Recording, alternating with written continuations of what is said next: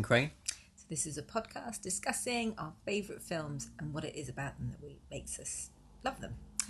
Um, this week we're discussing Eternal Sunshine of the Spotless Mind, Michel Gondry's 2004 film, and that's Ethan's pick. It is my pick, yes. So what is it? Um, what's your history with this film? So I remember um, the, an odd thing about this film coming out was that, um, as as there are, there's often billboards that put up for you know films beforehand, and um, it's the first time I remember there being having the writer's name above the film when it came out. It had Charlie Kaufman's name above the film, so, so it's a, a Michel Gondry film, and then had by Charlie Kaufman next to it as well. And that was an odd thing at the time because um, he never got the writer's name put on a poster before. And obviously, this was the next thing he did after. Um, oh my god, his first. Oh, being John Malkovich. It's Yeah, completely yeah. gone from my mind for a minute.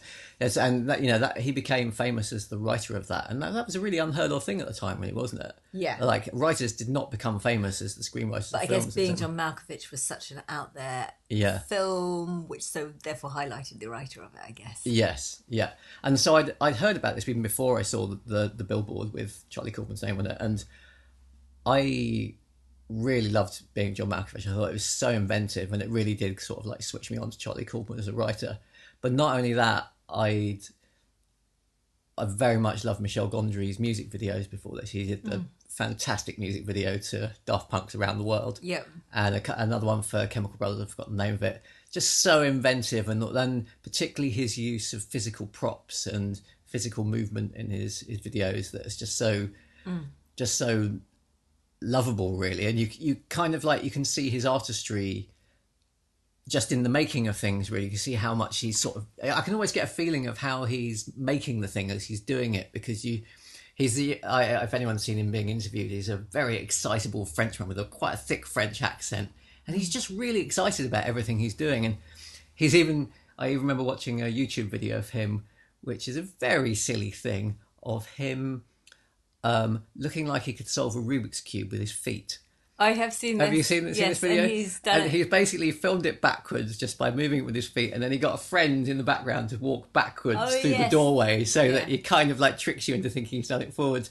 And that kind of gives a feeling of just how silly he is, I think, and his silliness feeds into his art so much, I think. Okay. And so I really loved his music video, but I I didn't know that he was doing a film with Charlie Kaufman. It was just the prospect of these two working together that really really like made me excited for this film. So I really Okay. wanted to see this before it came out. Plus it's starred Kate Winslet. I've always really liked Kate Winslet as an Mm. actress. So Jim Carrey, not so sure about because it was his first serious role, but the combination of Was Michel it was Gondry- it um before Truman Show? Okay, Ah, that's good question. A good I don't know. I can't. I think it. think maybe it was though. Maybe you can have a look at look at that just before uh, while I'm talking a little bit more. But um, So, Yeah. what, did you like when you first saw it? Was it um, you know, did it affect you? yes, no, it really did, and it it's it's one of those um, times when you know often you think I really want to, I really want to like this film because I really like all the people involved.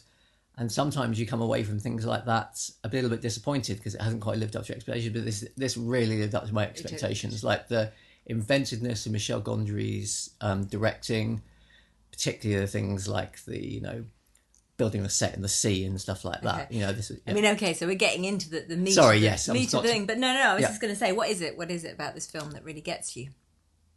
two reasons really, but they're, they're quite separate reasons. For um, one is my big love of uh, Michel Gondry and, Yep. and the Okay. director and Charlie Kaufman, Okay. and the other is a reason that you're probably quite surprised by, which is it's kind of quite a romantic film, really. And, and, okay. and I, I kind of, I think for reasons we'll get into, it's kind of the sort of like um, romantic film that I really like. I mean, I can think of others like Lost in Translation as well. I think of in a similar Yeah. similar vein, Okay. but Okay. they're but they're about they're about relationships in a way that I don't find most films are about relationships. But I think actually we should get onto that bit later. I'd quite like to start with just talk about the um, Michel Gondry and my, and So Michel Gondry. So when you mean that, you mean the sort of style of the film? Yeah, I mean his. his I, to start with, I'd forgotten kind of like because it starts off quite um, in quite a normal fashion in a way. You know, we've got a long period of just seeing this sort of relationship between uh, um, the um, Jim Carrey's character and Kate Winslet's character on the train. You know, and then we we know this eventually is sort of like almost the end of the movie. But it's Yeah, quite yeah. it's quite a normal kind of film to start with. But Yeah. then when you get back Is to it? the yeah. Sorry, yeah. is it a completely normal film? Because there's still, even in those bits, there's bits that are a little bit odd, a little bit. Well, for, for a Michel Gondry film, it's a pretty normal film at that Okay. point. You know, it's it's just a, a regular. You know, there, there's some strange bits with Kate Winslet acting a bit bonkers, and and there's sort of like Odd. vague hints about the memory thing, but it's Yeah. not. It hasn't gone full Michel Gondry at that Yeah, point. yeah, okay. And it's and it's when we get to all the to the main the main sort of bulk of the film of Jim Carrey having his memories erased, which which I'd forgotten is actually almost all the film really in some Yeah. way. That's when you that's when you you see just Michel Gondry at his um, inventive best, and I just I, I'd forgotten all the inventiveness of it, all the things that he has in this film, and like a there's there's bits I particularly like just with the um, I don't know, they're just driving past the bookstore and you see like out the car window, there's like the bookstore falling apart out the car window. Yes, All these things falling apart, all these little callbacks to, and he's obviously just he's, he's just got like mountains of stuff that he does things with, and and for anyone you know you recognise all these things from like his um his music videos and stuff that he did as well, like the inventiveness of them, the Daft Punk video of around Yes, the world and that yeah, sort of thing. Yeah. And so I think I think that I'd forgotten how much I love his films for that. And I think what what this film is is an incredible um, marriage of Michel Gondry's directing style with Charlie Kaufman's scripts. Um, You know, after writing Being John Malkovich, we knew that what he was capable of writing these like incredibly inventive, kind of sci-fi, not sort not sort of sci-fi, but really clever and intelligent scripts. And just, I think even before the film came out, I remember hearing that Charlie Kaufman and Michel Gondry were making a film together and thinking. That's got to be good. Whatever, whatever comes out of it, has got to be. And it was just brilliant, you know. And Yeah. and somehow, and then in that as well, it has Kate Winslet, who I love as an actress. I know you think I just fancy her, but actually, I just think I just love watching her as an actress. She's, Yeah. I mean, I do fancy her as well. Yeah, but, you know, yeah. yeah. I'm sure it's the acting. Um, I mean, you, you you like this film as well, though, don't you? I It's do. I do. I do I really didn't, much. I didn't choose one you didn't like. No, no, no. Yeah. I, absolutely. I really, really love it. I, I find it. I think. Um, so, the first time I watched it was probably a lot of the the, the, the Michel Gondry-ish things that caught me. I think this time, actually, I wasn't so blown away by them, and I think because Okay. partly there's um, there's lots of things, and I'm you know uh, reading things about the techniques of his filming. So, for example, there's a scene, and you know that um, you know um, Jim Carrey appears in it twice in, in kind of his Oh, where he's talking to and- Tom Wilkinson in the office. yeah, Yeah. at some point where he is like he's looking at himself like within the dream. So he's he's in he's there- He's in two positions, and the camera pans from him in one, and then moves around to Tom Wilkinson, and then again in him in another position. Um, and there was just a small part of me that was just thinking, "Oh, this is the clever bit. I remember this because I've heard about this, and I've heard people." Well, that was when we this. watched the director's commentary of this, didn't we? yeah, yeah, before, whatever. and they were talking about how he, how, how- they did that. They swung the camera around. Jim Carrey just changed his outfit, didn't he? Yeah. To act, act the other part of Jim Carrey. Yeah. But I kind of thought, ah, it's fine. But you know what? they could have done it in the split screen. And I don't really, I'm not so into film that I really care, Yeah. actually, to be like brutally honest. It's fine. And it is kind of clever and neat. And well, that's nice. But um, it also slightly took me out of the film because you're watching the film and then you're going into, oh, it's this scene. It's the bit where this happens. Okay. Yeah. And um, obviously, before I I first watched it, I didn't really think twice about it either because Well, I didn't just know that's how assumed, it was I doing it. assumed it. was some clever whatever. I'm not massively interested in it. So, um, and yeah, in the second time watching it, there's, there's a small distraction, and there's things I was thinking um, because it's sort of famously, oh, there's lots of really practical effects, but also there is CGI. Inevitably, there's CGI. There's a little bit of CGI. And then yeah. I find myself thinking, oh, is this CGI? Is that C- oh, they use CGI? I thought there's no CGI. No, of course there's CGI. And like, having conversations in my head that um, so it took you out of the film. to on film. Yeah. But that said, that's a really small point. Obviously, the still style is is beautiful. It's incredibly original, and it's got that exciting feel of this isn't, you know, this is this is real world, but it's a little bit kinked. It's a little bit odd. It's a little bit off. Like it's sort of sci-fi ish esque. It's taken us to a different reality, which means you can't trust it to be follow any normal rules, which means anything could have happened. Yeah. which makes it much more exciting. Um, but the main thing is that it is, as you're saying, like um, yeah, the romance of the Yeah. film. Or I actually would counter. I wouldn't necessarily say romance, but we can discuss that later. But Yeah. certainly the the the very raw relationship elements yeah, of it. Yeah, but let's get back onto that later because I, would- I actually want to go back to because you were saying it was taking you out the film, mm. knowing about some of the practical effects they did. I mean, Yep. the other one I, I I remembered was that when they were filming the house falling down and it was all full of full of water, they Yeah. actually built the set in the sea, and so that the actors Yeah, were moving yeah, around in the sea whilst they were doing. And and although you say I do understand what you mean about taking out the film, but I actually really enjoyed that again, even though I was looking at it and thinking, oh, they're filming that in the sea, because it reminded me, and as, as I was reminded again when I was reading a bit more up about the film, that so much of it was improvised. And I feel that not only was Michel Gondry improvising as he was making the Mm. film as a director, but he gave the, like it was said, he gave the actors a lot of um, freedom to improvise as well. Yeah. There was a thing Yeah. he was saying about how he um, how he actually directed his cameramen. He had two cameramen in some of the scenes, and he would have them each on an earpiece, and he would let the actors go anywhere on on the set that they wanted, and he would just tell the cameraman where to go to film them. So because he wanted to give the actors as much freedom as possible, and it said and said like um, even though there's something else we might talk about later is that although he said himself in the director's commentary that Jim Carrey and Kate Winslet actually didn't have that much chemistry as as actors in the film, but he he let them improvise the scenes as, as thinking about relationships they'd had. So he wanted to make it as real as possible. You know, when they were talking about, you know, nice nice moments that they'd had in in their own relationships. He wanted to bring that out in the in the film, and so he let them and and some of the other actors as well improvise a lot of lines. A lot of um, um, Elijah Wood's lines were improvised apparently in the film as well, and, and Mark Ruffalo's as well. You know, the the dance on the bed I think was Ruffaloized Yes. as well, wasn't it, between him and Kirsten Dunst? Yeah, yeah. Apparently. Uh, let's talk about some of the side characters actually a bit because they I really like them. They're and- delightful, the side characters in this, aren't and, they? and I think also probably when I first watched it, Mark Ruffalo was uh, not so. I mean, No, was not known to well me, known. but not Yeah. obviously the, the uh, beer moth that he is now. Well, he was going through his you never recognise Mark Ruffalo in a film because he's always so different Yeah. phase, I think, wasn't he? yeah, he sort of settled into some middle-aged constancy, but yeah. he's. Oh, actually, what I was going to talk about is Elijah Wood's character and Yes. his character's um, what he does, which is Yeah, so well- freaking creepy. well, it was interesting because Elijah Wood must have been just off Lord of the Rings at this point, because this film was Uh, 2004. Okay, yeah, That was in not- all the very early 2000s, wasn't it? I think this is very much a indie film that I'm going to make after making Yeah. Lord of the Rings, isn't it? Yeah. And Yeah. he's a, a detestable He is. character. Actually, I have to say, Elijah Wood is the one character I have a problem with in this film. Okay. I don't really believe believe his character as much.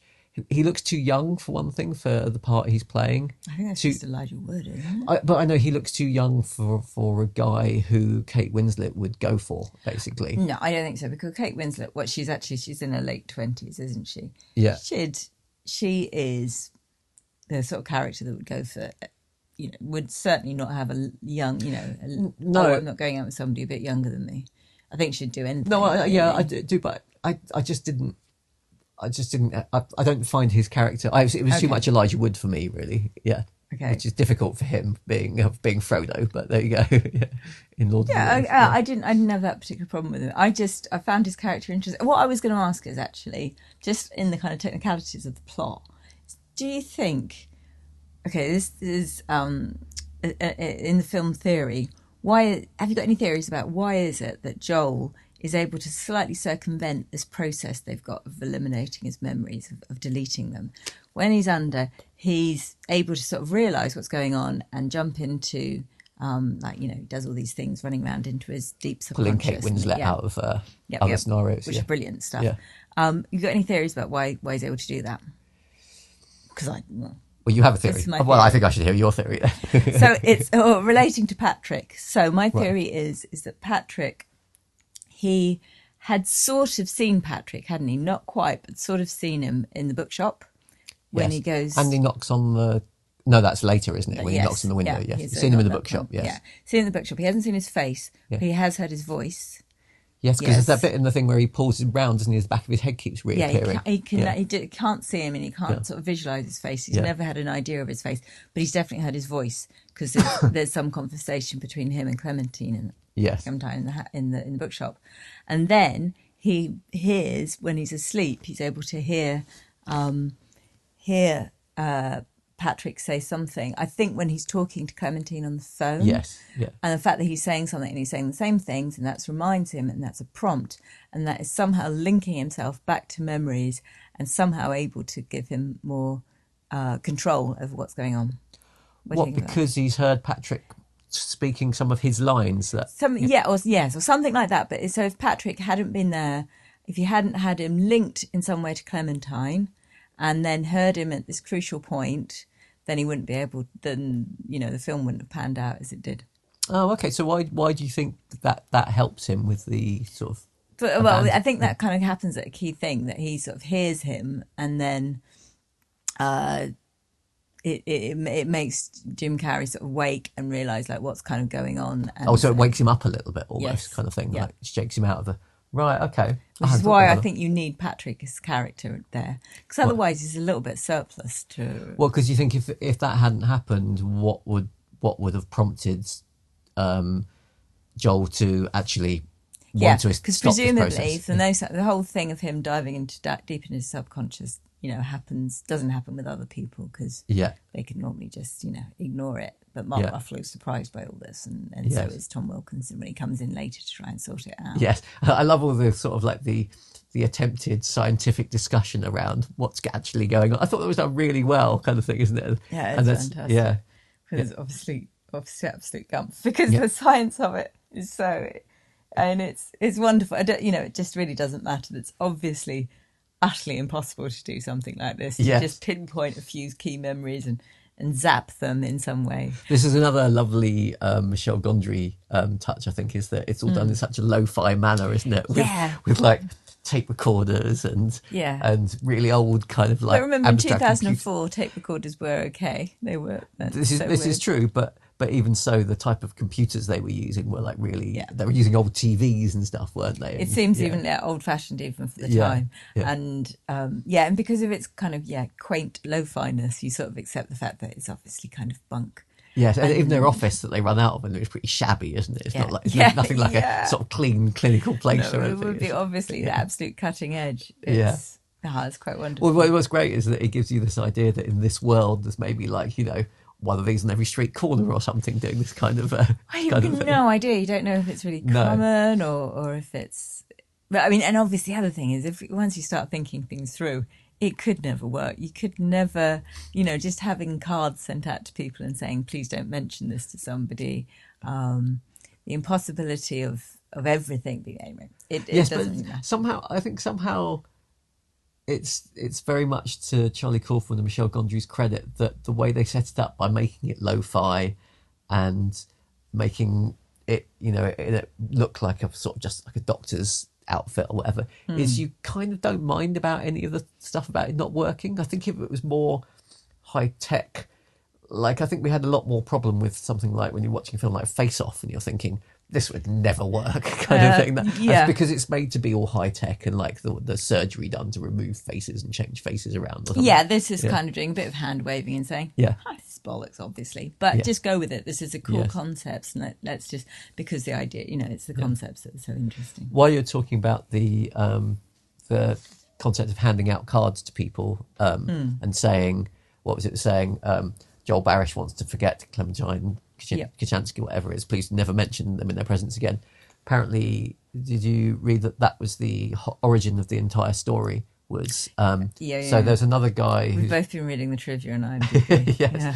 There's another guy, Pierre, someone I've forgotten who wrote the original story with um, with uh, Michel Gondry. That was his original idea. He just pitched this idea to Michel Gondry saying what would happen, what if someone gave you a card like that, what would you think, kind of thing. And and they with Charlie Kaufman, they built the story from there really. But um, but I love the idea of that being the starting point of the story as well. Somehow you can imagine like you know the sort of the excitable character of Michel Gondry. I imagine him jumping around the room thinking about the consequences of this of this storyline, and Charlie Kaufman just taking the ideas and spinning them all over the place. I love that idea of them being the beginning of it. Yeah. But you were, you were just saying something about the um, about the side characters that I mentioned about Mm. the the side character. uh, other thing. What you what were you going to say about the other side characters? Mm, oh, okay. Well, um, so mostly Elijah Wood is, is shockingly sleazy. Um, Also, kind of want to make the point that also, like, just the fact his uh, behavior to Clementine is so so deeply unethical, isn't it? Yes. So that he's doing this thing, he's really sort of taking advantage of her her vulnerable, damaged state and manipulating all this um, information he's got on her in order to, well, you know, at least have sex with her, maybe have a relationship Yes. with her, whatever Yeah, um, uh, and he steals her underwear. you know, which is gross. which he admits to at the beginning. It's just really, really gross. And and the other thing you have to say, he tells Mark Ruffalo this. He admits it's Mark Ruffalo, and his character. What is Mark Ruffalo's character called?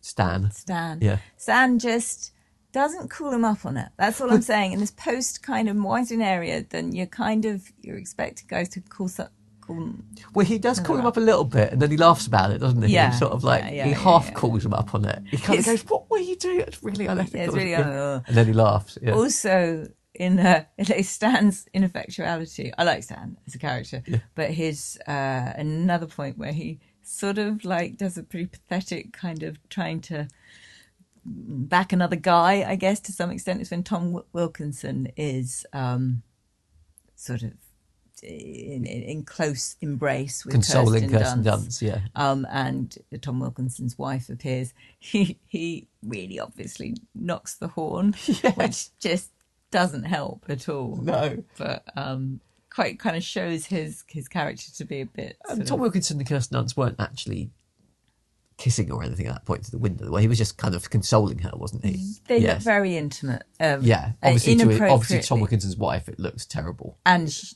Tom Wilkinson's wife knows that they have a history, so this yeah, has they've had an affair. Yeah, at least once, probably once before, as far as yeah, at least aware. once before. Yeah, Um, Which is that's a, a really good twist as well. yes, it was really good. And the way that they, they wound the stories together was really clever. I thought it was Yeah. like there's sort of three different stories in some ways, isn't there? There's the Kirsten Dunst and Tom Wilkinson story, and then there's the There's a great pleasure in watching it again and knowing everything. So it's not um, quite so breathlessly difficult to kind of know what's going on. I think it's pretty Yeah. confusing the first time I watched it. I think that's the third time I've watched it, and I think I now yeah. knew everything that was Yeah, going on. Quite time. It was comfortable okay. viewing it. Yeah. I love watching Kirsten Dunst beforehand and her kind of her, oh, her terrible kind of um love of Tom Wilkinson's character. It's sycophantic Oh, yeah. Oh, you're it's so brilliant, brilliant. yeah. And it's amazing what you're doing, and, and, and the way she gets all tongue tied and quotes um, Alexander Pope as Pope Alexander, Yes. and, and, and Yeah, and she's really lovely and beautiful and bouncy, but yeah. I get so stoned. I've forgotten that they got so drunk and stoned, which was um, Yeah. seems a bit sort of uh, when you when you're carefully doing Yeah. controlled brain damage. I did have some, something to say about the ethics of their working practices. Yeah. When they go to someone's flat and they essentially like drink their booze and like. And well, the great thing, of course, they can because they won't remember stuff. No. so that's an, a real key element. Of do you think part of it is they know. they remove the memories of them half wrecking their flat that night as well, make them think that they did it themselves? Ooh, well, there won't be any memories to remove. That's no, that's true. So- but, but, but- but but- isn't, isn't um, Joel going to wake up the next morning and find that his half his whiskey's gone and like his He bed's does. quite a mess? He does, Like, but he won't have any. Well, why would you imagine anybody's been there? And also, the idea is that there's some sort of controlled brain damage going on, so you've got a hangover like feel. So, yes, I really like that line. There's a line in there somewhere, isn't there, about the brain damage? well, was it? technically, what we're doing is brain damage. yes. In all fairness. Um, just going back to Elijah Wood for a second. Mm. Um, how do you imagine the film would have been different if you'd had some other actor playing the role, someone not nearly as sort of like friend, who was a bit of a sleazeball? Imagine you. Uh, let's see, who, who might have you had Purposefully sleazy. purposefully sleazy person playing uh, playing that um, because it was a really sleazy role, like you say. How Wait, so that- you think the problem was that Elijah Wood is insufficiently sleazy? Well, I was wondering how the film would have felt if you had had someone playing. That, Um, really, almost anyone would have played that a little bit sleazier than Elijah Wood did. I think He's really sleazy. he is, but he's so wholesome looking and so young looking that kind of you No. can't really believe it of him somehow. Well, I don't, I don't know. I, I don't know. I don't, I don't like forgive him because he, he looks all Frodo eyes. I oh, still you see, well, that's kind of what I. I wasn't forgiving him, but I was kind of like thinking he was just sort of You're out of his depth and not knowing what he's doing. that sounds like forgiving him. But um, oh, I don't know what he's doing. It's all it's the ring. Do you know the thing? If it had been, um, let's say it had been, um, I don't know. Think of someone, someone who's really good at playing sleazy actors. Who would it be? What? Uh, I don't know, a young Mickey Rourke playing the role. Hey, it'd be a bit weird. Yeah. Um, I, I don't. re- The thing is, I didn't really interpret it. I did just think of him as sleazy. Okay. I, I didn't. I mean, yeah, okay. So he could be a sleazier character, but I, I, I took him as pretty sleazy. So, um, yeah, I don't know. I think I possibly viewed his actions in a lot more sleazy uh, now than when I first watched it. Right, Which I, yes. uh, was my kind of point. yeah. Um, so do you want to talk about? So can I say what I why I like it Yes. as well? Yeah. Um, because I, I well, I think I suppose the thing is, you- you're talking about it being romantic. Maybe it is. I think maybe what we need to do is define what on earth romantic means. Yeah. But for the most part, when we talk about romance, we talk about well, what does it mean? So you you was talking about the kind of relationships and people getting together is is the classic rom com thing, or maybe back together or something like that. But you're talking about beginnings, and this is showing well ends of relationships, but also the middles of relationships Yeah. as well. And there's lots of bits which are really just sort of mm, well the, the the the one scene i really loved actually i really remember just as kind of an example of it of just a couple being you know having an issue but talking about it and kind of being supportive of each Which other Which scene are you talking about? so it's the one where it's obviously within the dream world and it's where clementine is sitting on a kind of uh, a big log and her hair is in pigtails. Yeah. and just when she's obviously she's understanding about this whole process and she's saying Yeah. well why don't you just call it off? Why don't you just end it? or something like this. And he's like saying it's not so easy. I can't just wake up. He does this thing trying to wake up and not. And and she's sort of saying well you know you don't know why you did this. And then he says well you're the one that raised me first of all Yeah. and she does this really nice thing with her hands where she's just going i don't know you know waving them a little bit in a kind of you know it's just me. I'm a little bit really- impulsive. Yeah, I'm a little impulsive, a little bit silly. Um, what can I say? And then doing that kind of looking at him in a kind of cute kitteny way, you know. And it just seemed, um, I don't know, I just thought that's lovely. That just seemed to be a picture of a very real thing in relationships where you do sort Yeah. of just want to need to apologize or something like that. It felt, and he he sort of accepts her apology as well. That felt felt like uh, shockingly, I haven't can't think of many other things where I've seen that kind of uh, Honesty and yeah, Yeah, and and gen- that- genuine sort of moment of relationship. Yeah. kind of uh, relationship moments. because this has a lot of moments of as well as um there, uh, there being honest moments you know about relationship about how how relationships work. I mean, it has a lots of lovely moments about relationships as well, obviously, because these are the moments that Joel's erasing, aren't Yeah. they? They're all here. And there's one particular one where I think they're just and they're just lying under an eider down or something, mm-hmm. talking to Joe, and he's no, or not this one, please not this one. I want to keep this Yeah. one. And and you think, and it's just it's just gorgeous to look back through. He's just looking back through, all through the really nice points of their relationship, like just when they're in the middle of New York and looking looking at all the elephants and stuff, uh, Yes. and stuff like that parade, and um, uh, and another another lovely moments just um, well like, the one like the yeah like the one under the eider down and the ones where it's sick even even the one sitting in the woods is kind of a nice memory in some ways, isn't it?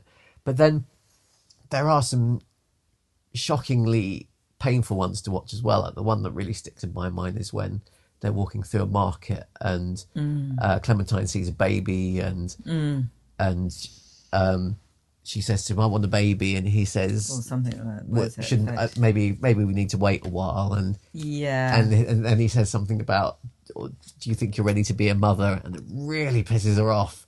And just the pain of watching somebody say something that they haven't really thought is going to be really like upsetting to the other person, and that sort of yeah, like you don't see that happen in films very often as well. So although I think this is what we're talking about, isn't it, about why this is kind of a romantic film that I really like is because it's not soppy, really, is it? In Well, uh, many ways, it's so not- when we say it's a romantic film, it's a film about two people really sadly breaking apart and inevitably and viewing it themselves. But- but possibly yeah. getting back together. but But, but even actually, so, you have this uh, not a great sense of positiveness about it. You know, No. it's about the failure of a relationship. and and um, possibly you read as well that the original ending of the film was Yeah, that yeah. um, you get Clementine as an old woman going back into Lacuna once again because they've both erased each other countless times over their lifetime, which is a much sadder ending in some ways, really, isn't it, than the one we have? We see we see hope and possibility with the one that we have,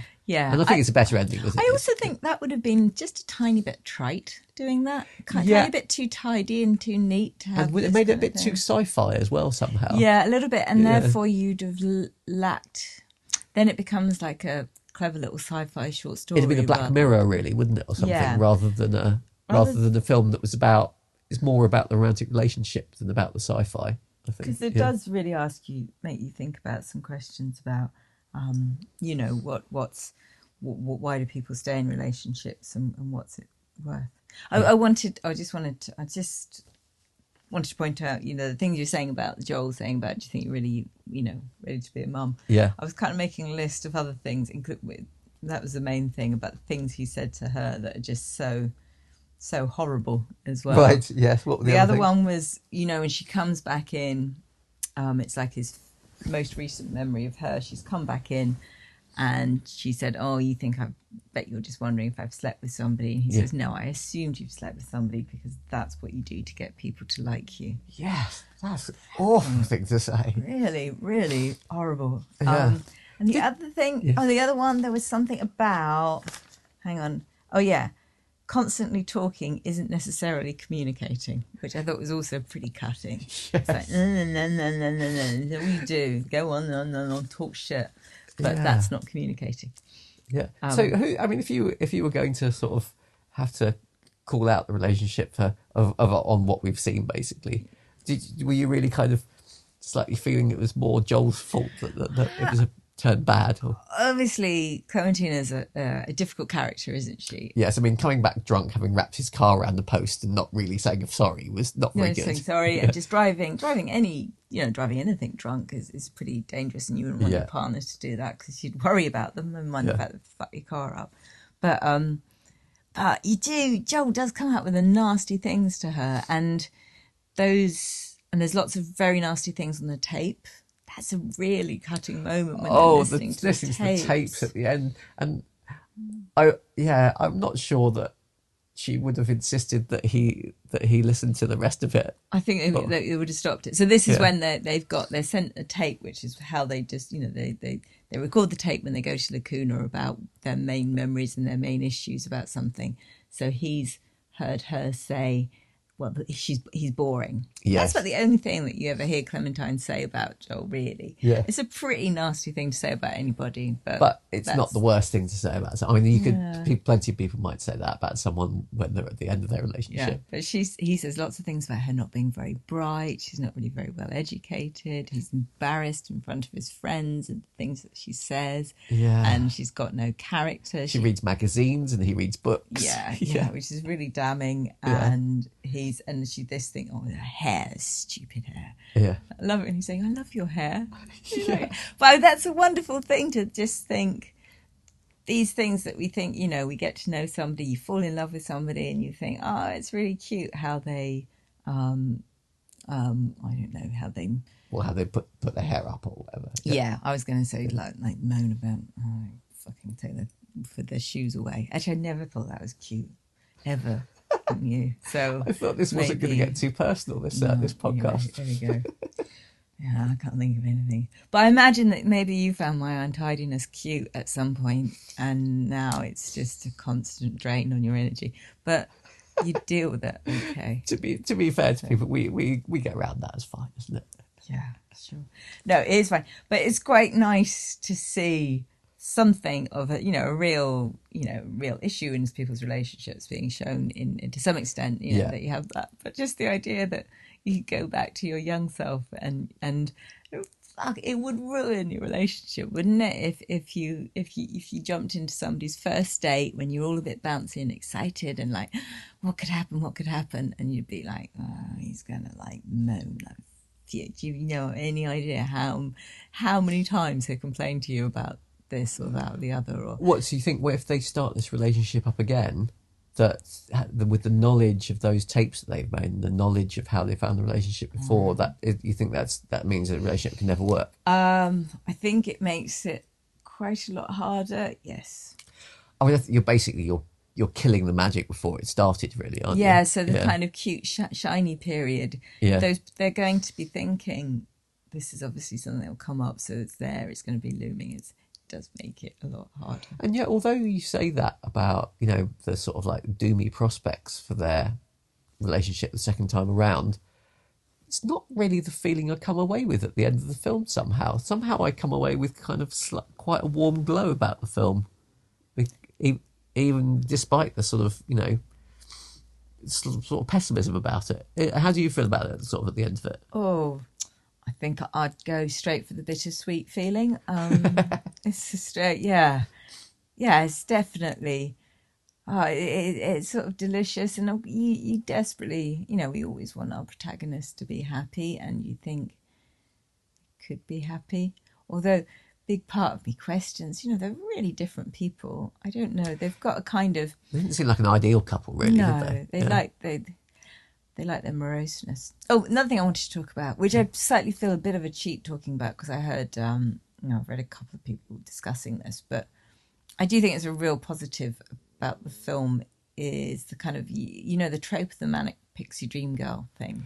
right. Which Yes. said a lot of things. Explain the manic pixie So dream. the manic girl. pixie dream girl is oh some chap I oh I do some lousy internet research as I speak too, but he sort of came up with that. You know the sort of woman who's the um, cutesy. Um, uh, the, the famous one was Natalie Portman, another another one of her favourites in Garden State. Right. Yes. Yeah, you know, sort of indie film. Um, I, I often thought of like Barbra Streisand in What's Up, Doc. Have you watched that? I haven't seen that. uh, a classic. It's a good one if you like stunts in San Francisco, I think.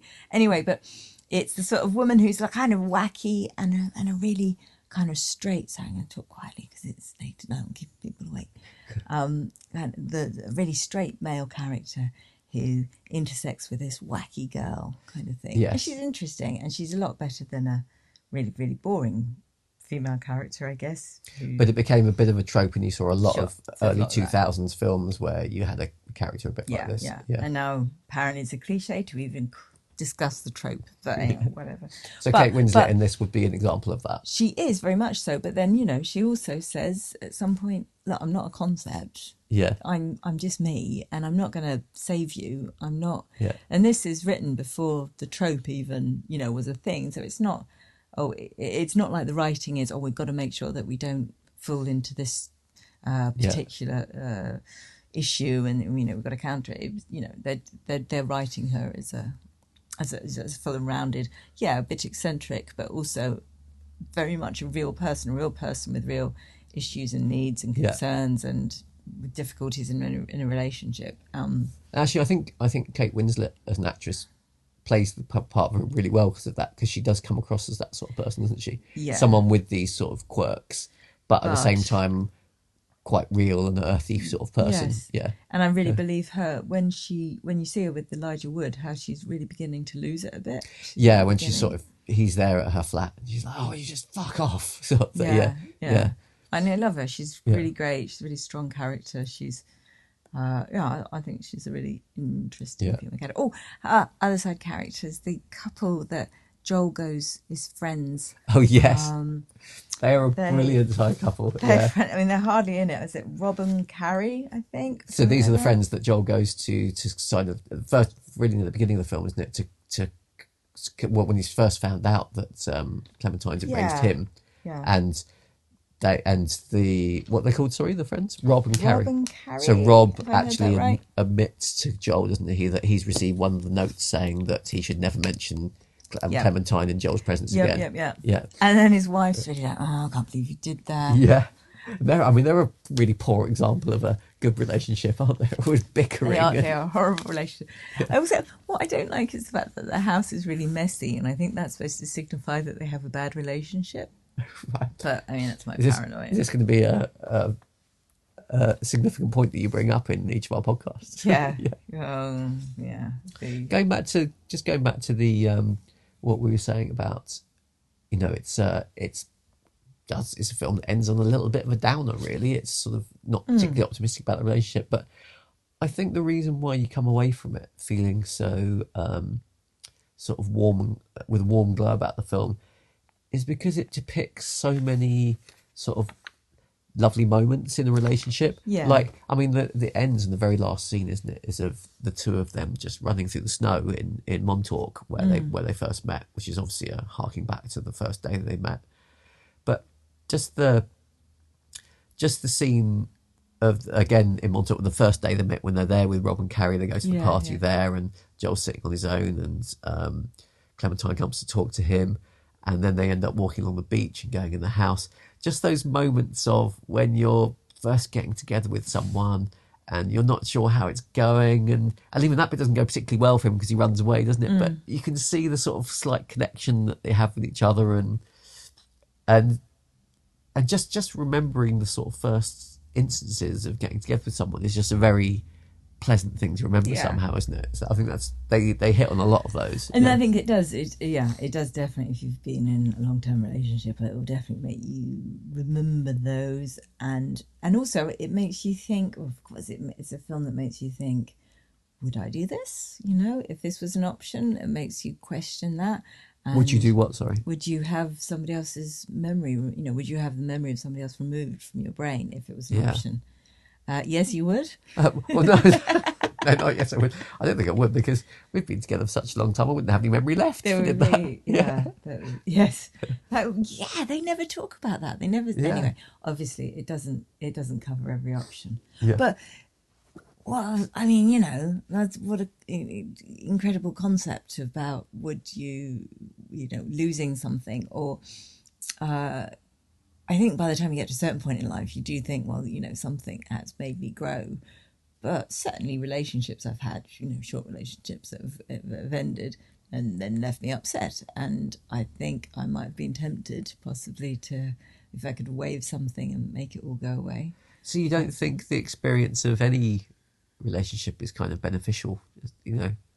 Uh, I mean, obviously not one if it was absolutely terrible and it was really bad for you, but no, no, of course I think it is beneficial, but it would also be tempting when you're feeling really sad and low to just make it all.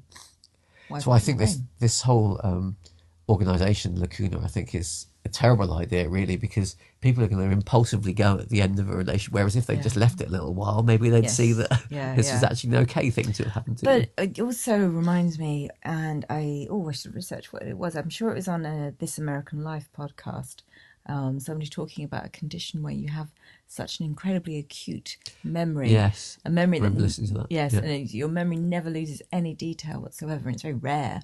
Is people have like astonishing. They could remember oh what they were doing on 18th of August, uh, you know, 1992 or something like that, um, with perfect as as good a clarity as you could remember. as if it was did yesterday. Yeah, um, and very sad case of a woman whose husband had died, and she was just simply in that moment of instant grief after his death because nothing faded for her. yeah. Um, you know, this. I mean, this is something we do have mild brain damage that happens to us as well, we age. and, and we, we need to. I think it's part of the human condition, really, to for our memories to fade as well, isn't it? Because Yeah. if they didn't, like you say, that woman was in really rather a bad state because of it. yeah, I mean, this is this is something, isn't it? Like we to have this to have this kind of you know um, operation done to have all these memories removed. It's something that happens to you over time anyway, really, isn't it? I mean, the, these memories will they won't disappear completely, but they would disappear to enough of an extent that you can carry on with your life. fuzzy and removed from their emotional Yes, meaning. unless you're one of these people who remembers Yeah. everything. So absolutely, yeah. But yeah, but it's yeah, it is a beautiful film, and no, so yeah, but yeah, you find it romantic. I do, yes. And as, as we say, that's kind of quite unusual for me in some ways. for you because Yeah. you're not Yeah. certainly yeah, you're not a rom com kind of a guy. not rom com kind of a guy. It's interesting to think why this isn't a rom com because it's quite funny and it's it's a romantic film, but um, it just doesn't. It's just doesn't. It's not schmaltzy. It's not. It's not kind of unrealistic as well. For It's yeah, completely different. A rom com serves a completely different purpose. I don't think Yeah. it's really. I think it would be. Um, I don't think it's fair to rom coms or to this film to compare them in the same category. Although I everybody think- would be a bit insulted. no, but I think a lot of people who like romantic comedies would also like this film as well for some of the reasons we've been talking about because it's because it's reminiscent of some of the you know the delightful points of relationships. So, do you think there's a value in romantic films? in rom coms, no, No, rom-coms, I'm not just saying romantic films. what like this one. Uh, I'm just saying romance. You know, that- Is there a value in romantic films? You said. Uh, romantic films, okay, and I might broaden that to romantic things generally, but Yes, I do. okay. I feel this might be trailing into a different area that we probably Maybe we'll discuss after the end of the discuss. podcast. You know, it doesn't really relate that much, and, and it would take forever to get to the bottom of. Anyway, Yes. okay. Actually, one, Anything one, we well, one last thing I wanted to wanted to say um, about it really was that I don't, I'm not sure that um, Michel Gondry and Charlie Kaufman actually mean us to delve too deeply into the romantic side of the relationship. I think their their intention with the film was much more playful in some ways. You know, their I think that's just their their style. That they're almost there, sort of just riffing on the improvisation of the script and of the direction in, in many ways. And the and the fact it came out as a sort of beautiful story as well, I think is What not you- secondary to them, but it's not it's not the only thing they're interested in. So, I mean, when you said why you liked it, you said the two things. You Yes. said that there's this sort of uh, Kaufman stroke um, Gondry style, and and then this this romance, Yeah. which which for me, and then that's you know that this this this the heart of it is the relationship thing. Um, but you think for them, their styly thing and the cleverness was way more important, and then they just kind of happened to have this. No, no, that's a bit unfair to them. I think. I mean, if you think of like being John Malkovich, and you think of like, I mean, being John Malkovich doesn't really have any meaning, does it? That No. film. It's just, it's just inventive and fun, and the and you're kind of almost you're Yes. enjoying Charlie Kaufman's imagine, imaginative riffs, really, in some ways, aren't you? And and very much so with. um I think some of Michel Gondry's other films as well, like Be Kind, Rewind. When I think of like, Yeah. I, I mean, no, it's not very well liked film, is it? But I love it just for the um, just for the premise of it. Really, if, if you haven't seen it, Be Kind, Rewind is about two guys that run a video store, and all the tapes get destroyed, and they they realize they're gonna they they decide they're going to remake all the films on their own in a lo-fi manner in order Yeah. to replace the tapes, which is just Again, delightful to yeah, but it's but it's lovely. the Michel Gondry delightfulness. I think that, but it does happen. This film does happen to have a much deeper undertone, much more than any of his other films. I think. Actually, the reason why I think the reason why I don't want to say Michel Gondry's just flippant and wasn't didn't have some deeper meaning for this is because there's one more thing I remember from the uh, from the DVD commentary, which is do you remember there's a part in um, in the bookstore where it's another of the dream scenes where um, Joel and Clementine know they're both in in a in a um, dream, Yeah. and at some point Clementine just sort of sympathises with Joel and she just goes, "Oh," and she touches him on the cheek. And I remember Michel Gondry saying when they when he was filming that, it was a point where he just split up with his girlfriend, and he said that the look that Kate Winslet gives to Jim Carrey absolutely floored him at the time, and he just couldn't almost couldn't bear to watch. yeah, so I think maybe we're doing him quite a disservice to say that uh, it's not um, not you know not a film that's about sort of romantic relationships for him as well. Because I was thinking as well, just er, kind of finishing this off. I was because what we're doing, we're talking about films, and well, we're basically sort of trying to work out some kind of algorithm for what makes a- the perfect or, film. or for us, but Vaguely, anyway, yeah. why we love them. Yeah. yeah, for us, let's just limit it to what for us because it's probably a bit tricky sending it to the universe. But um, and one of the things, obviously, cleverness and inventiveness, and um, well, there are many, many things that are you know originality blah, blah, blah.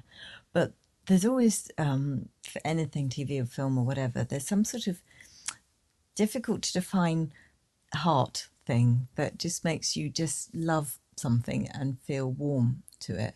Um, and this maybe applies to books. I know there's some books that we feel a bit different about, like um, Wallcreeper. That Yes. shows N- Nell Zink. Nell Zink. Yeah. I know you love that book, and I just feel it's got some vague lack of heart for me. Yeah, So I, I, I know what you mean. Which yeah. were uh, that's you know an obscure reference, but anyway, sometimes I did. There's something, and then there's and and Eternal Sunshine of the Spotless Mind does have that heart. Does have me, that heart. Of, yeah, Yeah. So lots of you know a good nine out of ten for that. Yeah. Um, I may need to get a more complex algorithm, but um, as well as a brilliance and originality, and yeah, ro- romance. But you're saying shorts. you're saying that maybe we'll look at in the uh, other films we do in this podcast is does it, ha- it does it need to have heart in order to qualify as a really good film? I know, I'm not even sure. I think you need. I need to sort of think more about what that even means or how we could possibly quantify it. But there are films where you just you think this is this is brilliant, and I rather love this film, but Yeah. you just couldn't. I couldn't.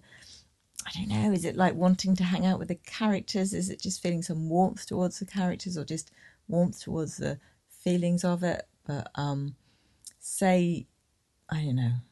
In Bruges is In Bruges, though, Clever. Colin Farrell, yeah, Yeah. yeah, no, No heart.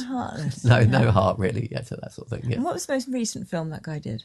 I was three billboards um, outside Ebbing, Missouri, wasn't it? Yeah, That had a lot more heart. That that had a film, lot more heart. I think Yeah. he's. I think he's. I think he's doing well. yeah.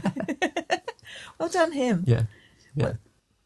So, moving on to the question we always ask if you were a single gentleman and uh, you were thinking about a mate, would this film make the girlfriend boyfriend test? So, therefore, would you say you wouldn't go out with somebody unless they like this film? I think this is a girlfriend boyfriend test. This film for me, because, and not not because I would be disappointed if they didn't like it so much as I th- I think this shows would show whether you're likely to last in a long term relationship with this person because it shows about the complexity of relationships really and the the, the difficulties in some ways and that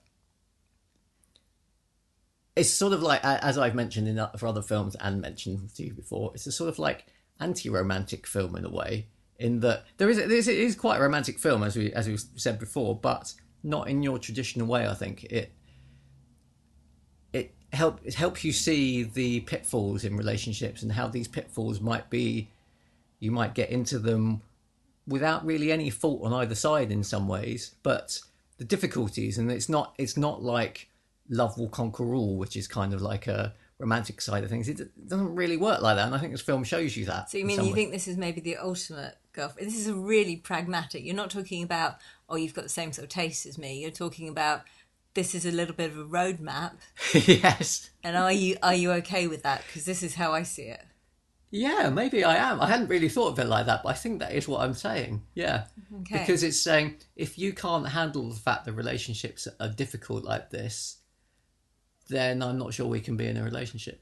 I think that's that's. I think this is probably the most fundamental of the girlfriend boyfriend test in this series. Yeah. yeah, no, no, no. Yeah. Do you understand what I could see mean that. about that? Yes, well, Yeah. yeah, yeah. That's Oh, because oh, I good. said it. yeah. Okay. Yeah. Sorry. Yes, you did. But- And also, I hope you understand that because we are in a relationship, and otherwise Yes. that won't really work. Yeah. Will it? Yeah. Um, No, no, I yeah, it is a very accurate. Well, I mean, it's it's an unusual relationship, isn't it? But yeah, it is a good representation of how things can go awry and and and the likelihood of things going wrong as well sometimes. Yeah, and and also the um the point about like you know there's there's such painful part at the end, isn't it, where they both have to listen to the tapes that each other's made about the other person, and that I mean that doesn't really happen to people in relationships very much, but you kind of think Yeah, but if you can a- get past that point, if you can actually hear what someone says like that and still find how well you should be together, that's that's difficult part and i'm hesitant to even go there but it's that thing of when somebody else is insulting and rude and realizing that that's an aspect of a relationship that sometimes you don't necessarily want to hang out with somebody or you don't want to be there, you know, you are in an angry state with them and you are saying upsetting things to them, and that's still okay. Yes, and you can get past that as well. Yes. Yeah, Okay. and come back from that. Yeah. I think let's leave that there. I think maybe let's leave that. Yeah. Yes. So, as teachers, It'd be quite bad if we just cut the podcast off there, wasn't it? That was the end of the series. Yeah, yeah, that's it. That's fake. Um, so, as we always ask, and as is what used to be written on our children's homework, even better if. So, is there anything about this film we would change to improve it? Well, I have to say I've always had a slight question mark over Jim Carrey in in this film. I think if he, I, I really, I do really like him in it. I don't think his performance is bad in any way, but I wonder if 1998. Sorry, that's oh. when the Truman Show came out. right. So he was in the Truman Show, another serious. Yes, as you say. So, So, yeah. which I think was pretty good evidence of his acting chops. I think it, Yes. this is like t- moving on a little bit because there is something comic. I mean, there's something quite comic about the premise of the Truman Show. The Truman Show could have really been played a comedy, whereas this could never quite be. And he does some Jim Carrey comic moments in um, the Truman Show, which aren't in evidence here. He does. There's none of that in this. no, in he this has to be really, really quiet. Yes, and I I think I could have seen other actors in the Jim Carrey role, and it would have been just as good, if not better. I would I, I would have liked to more. I think another series. I actually think I could have seen Mark Ruffalo in in you know even though he's playing one of the other roles in this film, but I could have seen him playing the the main role in this film. Yeah. You don't want someone who's really good looking. too young at that point, Mark Ruffalo? No, I don't think so. Okay. No, he was in films like that really good film You Can Count on Me, Okay. which is not very widely seen. I might put it on the second series. It's, Okay. it's a really good film. Okay. No, but he was. Yeah, he's quite a good looking guy. Well, you can see how old he is. He's one of the one of the supporting roles in this film, He's isn't fine. he? Yeah, yeah, yeah, yeah. Yeah. I- yeah, no, no, I, I, I could Yeah. go for that actually. I mean, I wasn't. I, I, I like Jim Carrey in this role, and somehow there's part of me that's quite, just personally quite likes Jim Carrey, and I quite. It's almost like I like it and that. Oh, that's nice. It gave him some development, you know. Yeah, But I could see that. I could see that Mark Yeah. Ruffalo would be. You are watching him going, oh wow, it's Jim Carrey, and he's actually quite good at acting seriously. Yeah. Which not his film. fault maybe, but that's Yeah. still still if we're thinking about how we might feel better about this film. Plus, plus also, I mean, obviously, I didn't know this until after the fact, but on the director's commentary of this film, Michel Gondry says that there really wasn't any any like much much warmth between Jim Carrey and Kate Winslet, and although I don't think that's really evident on the screen, maybe it's sort of subconsciously evident. I think like there's not there's not a I also I don't I don't quite one hundred percent believe them as a couple either. I don't think. I think I'm only ninety partly- percent believable. Partly in the writing, though, in some ways. Anyway, Do you think? Anyway, what, already what do you mean? It's in the writing partly that. Oh, because they're. I mean, I think we've already talked about this, haven't we? That she's this kind of very. Well, they're very different characters, basically. Yeah, but so I think, but, but partly that's down to how Jim Carrey plays the role, isn't it? So, um, you know, some other character would have would have played some other actor would have played the role slightly differently. I think. Yeah, but anyway, that's I mean, it's not much of a, a gripe. Really. I don't have any gripe about the story or the direction, which I think is The directing is fantastic. Yeah. It's fantastic. Um, so the last question is: Is it art? Answer as ever you feel fit. well, in our ever evolving uh, question, for me, very much so.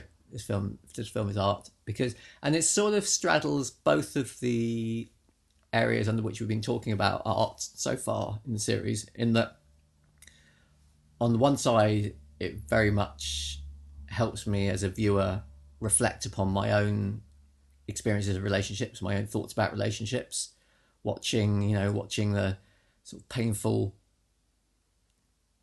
breakdowns that they go through and and thinking and some of the some of the moments which um, we talked about earlier about you know seeing Michel Gondry seeing his own relationships reflected back to him in some of the some of the um the scenes.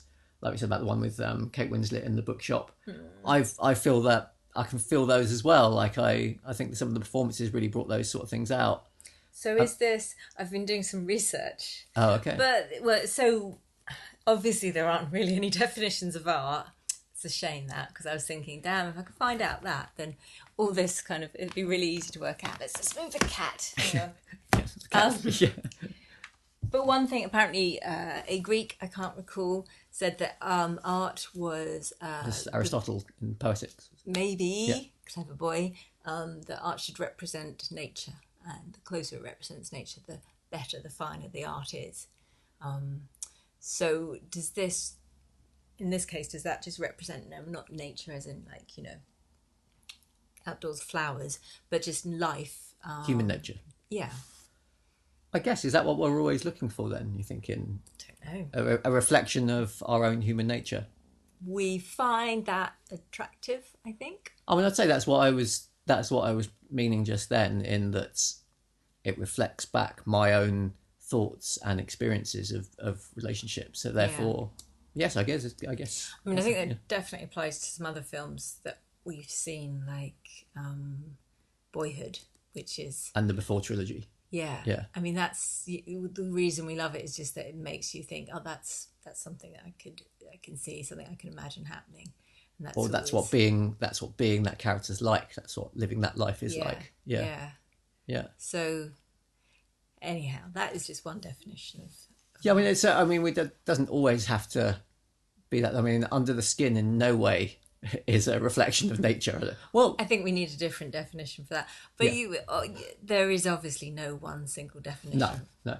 Now, what I was also going to say though, as far as like the art question goes, here is, I, I just love the artistry of this film in a way, in that all the way through it, I'm what, and it doesn't take me out the film to watch it, but I'm I'm just watching Michel Gondry's directorial flair, if you like, and I I get a real kick out of feeling like just feeling like what he was probably like on set doing things and being really playful as he was making it, and I I think that's a that's a form of that's art in that you're you're feeling the experience of the artist making art. So as you're well, somehow. sharing the joy in creating. Yes. So somebody's Yeah. enjoying creating something, and then you're somehow getting a buzz off that. You're you're sharing in it, and you're also maybe being inspired by it as well as to how you might make things. And if you're feeling inspired by that kind of spontaneous spark that someone Mm, yeah, well, yeah, okay. which isn't which is definitely not true for all films, is it? I mean, if you watch a Stanley Kubrick film, you're you're thinking the poor crew whilst you're watching it, or cast and crew, rather than It doesn't feel like something joyous. yeah, And if you're watching some, yeah, by the numbers, very.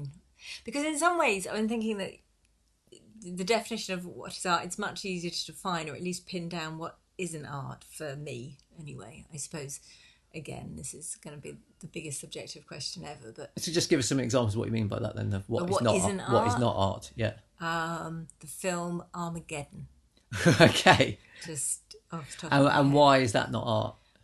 because it felt um, like it was it was made with a kind of eye to um, making money was the key factor behind the creation of it.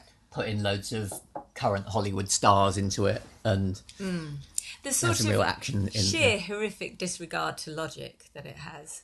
Um, so no regard for story. No Yeah. regard for story.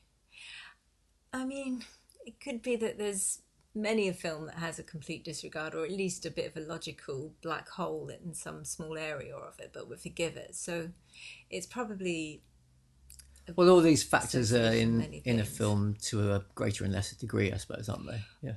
it's. I mean, one of the things we've talked about films is that you, you think about it afterwards, which, as I said, if you think about the human caterpillar, doesn't imply imply something is necessarily art, but perhaps a complete vacuum of thinking about something. So it's necessary but not sufficient. Yeah. Yes. Um, and something like um, Armageddon, I didn't think about at all. Well, I suppose I did actually in a slightly angry. Jesus, that was ridiculous. um, That's not the kind of thinking we're talking about. but that's though, not the kind of thing. Yeah, Yeah. yeah. Some kind of um, Yeah. so, something that brings you back to a moment in it. And certainly, there's some some things that I've thought back to Eternal Sunshine of the Spotless Mind, and Yeah. the things just remind you of it, or you just something rather beautiful about something. Do you think it would be? Do you think if um, you're thinking about whether a film is art, it actually helps to pinpoint moments in a film that feel like artistic moments, or is that not what it's really about? Is it about a, uh, artistic creation as a whole? I think as a whole. I mean, otherwise, apart from a film, I mean, I could imagine in some films like um, Under the Skin, as you said, there were moments in that where you had a just just a very intense visual and audio kind of experience, which felt like an art installation moment kind of thing. But I think for most films, Yeah, there's another lovely definition I've got talking about film that we've already talked about. I thought, oh, that's I like that because I feel it applies to that, which is that um, art is propaganda for the way life should be. oh, I like that. Who said that? I got it on a YouTube video, School of Life, I think. Oh, Alain de Botton, then was it? Yeah, Yeah. but he was obviously probably quoting somebody else, but Yeah. not necessarily. Just say that once more. Art is Art is propaganda for the way life should be. okay. Yes, I like that. So Yeah. I was sort of thinking that made me think of Local Hero and somehow some warm loveliness that I got from that.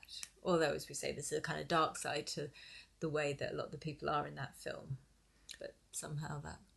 Yes, well, if it's if it's just propaganda for the way you'd like life to be, then in local hero you might be thinking, well, it's it's like the life I would like to have in a idyllic Scottish village, but that's not what that film's about. no, I don't think it's. But it, I suppose it's the way that the central character learns that life is not just about money, making money in the oil company. It's it's he's learning his humanity, and that's the sort of message of the film. Right. So the way life ought to be is an experience where you're gaining those lessons. Yeah.